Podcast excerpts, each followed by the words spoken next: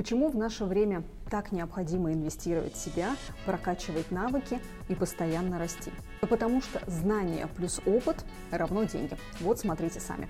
Повышая свой уровень профессиональных навыков, вы повышаете шансы стать более конкурентоспособным на рынке труда, а значит зарабатывать больше.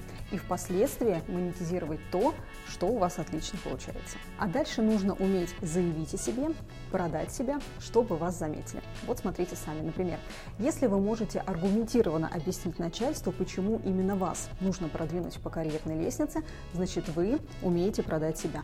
Между прочим, это очень полезный навык. Главная мысль такая. Инвестиции в себя помогают лучше понять свои цели, реализовывать потенциал и стать более успешным.